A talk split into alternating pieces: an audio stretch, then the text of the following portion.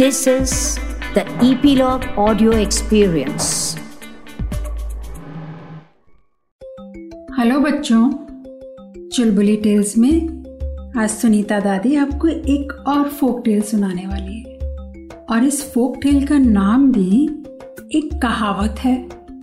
कहावत मतलब प्रोवर्ब ये कहानी है फोक टेल है, अकल बड़ी या भैंस। एक था हाथी हाथी था, जंगल का राजा। और एक था मगरमच्छ। वो था पानी का राजा, नदी का राजा। दोनों में बहुत दोस्ती थी। दोनों रोज मिलते, नदी किनारे बैठते, बातें करते, बातें कम और अपनी अपनी ताकत की बढ़ाई करते थे।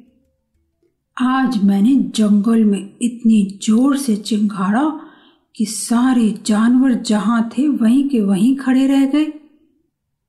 मगर ने कहा, मैं जब अपनी पूंछ को पानी में ज़ोर से पटकता हूँ, सारी मछलियाँ, सारे पानी के जानवर डर जाते हैं मुझसे। और दोनों बैठे बैठे अपनी अपनी बातें करते अपनी अपनी ताकत की अकड़ दिखाते थे। उनके पास एक कछुआ बैठा हुआ, उनकी बातें सुन रहा था। कछुआ, आपको पता है ना, पानी में भी रह सकता है, ज़मीन पर भी रह सकता है। तो कछुआ बैठा बैठा दोनों की बातें सुनता था। एक दिन कछुए को ना जाने क्या सूझा, और वह हाथी और मगरमच्छ के सामने आकर बोला आप दोनों जैसा बलवान सचमुच दुनिया में दूसरा नहीं है। पर क्या आप मेरे साथ एक शर्त लगाएँगे? इस पर दोनों खिलखिलाकर हंस उठे। हाथी ने हँसते हँसते पूछा, तुम मुझसे शर्त लगाओगे या मगर भाई से? कछुए ने कहा, आप दोनों से ही। देखें, हम तीनों में से सबसे बलवान कौन है? हाथी और मगरमच्छ को तो विश्वास ही नहीं हुआ। पर कछुए के सिर पर न जाने कौन सा भूत सवार हो गया था। ये भी एक प्रॉब्लम है ना, भूत सवार होना। पर फिर भी हाथी ने पूछा अच्छा तो पहले किससे शर्त लगेगी? कुछ देर सोचकर कछुआ बोला हाथी भाई, पहले आपसे ही। हाथी चिंगाड़ कर बोला तो तैयार हो जाओ लड़ने के लिए।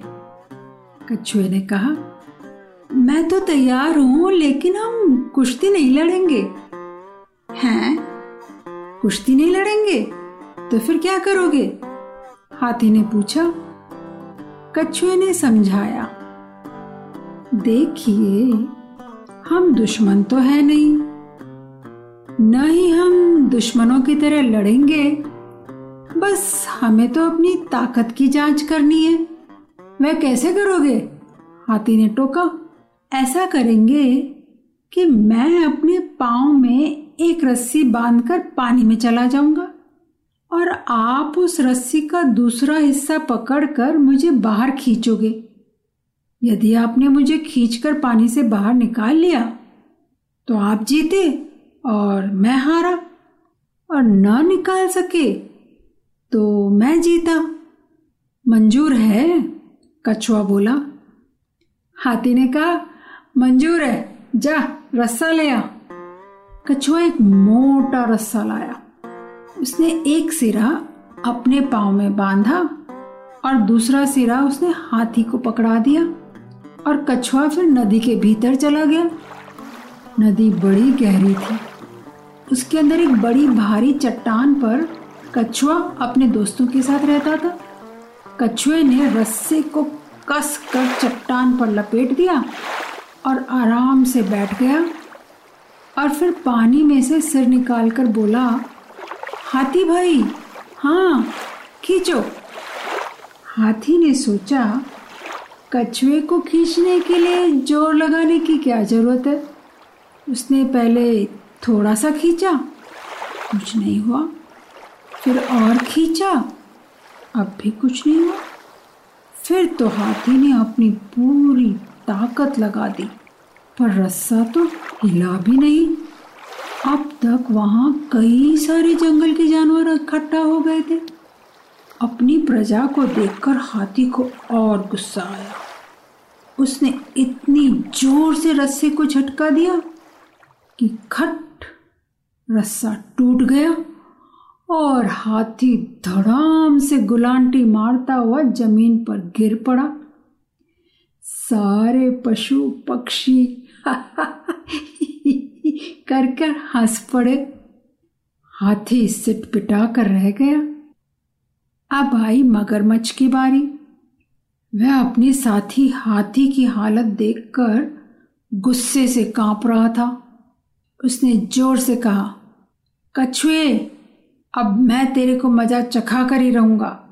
जा रस्सा ला कछुए ने कहा जी समझा मगर भाई, पर इस बार आप नदी में रहेंगे और मैं ज़मीन पर। मंजूर है ना? हाँ हाँ मैं भी यही कहने वाला था। जा, जल्दी से रस्सा ले आ। कछुआ एक और मोटा रस्सा ले आया। एक छोर से उसने अपना पाँव बांधा और दूसरा उसने मगर को दे दिया। मगरमच्छ तुरंत दूसरा छोर पकड़कर पानी में कूद पड़ा।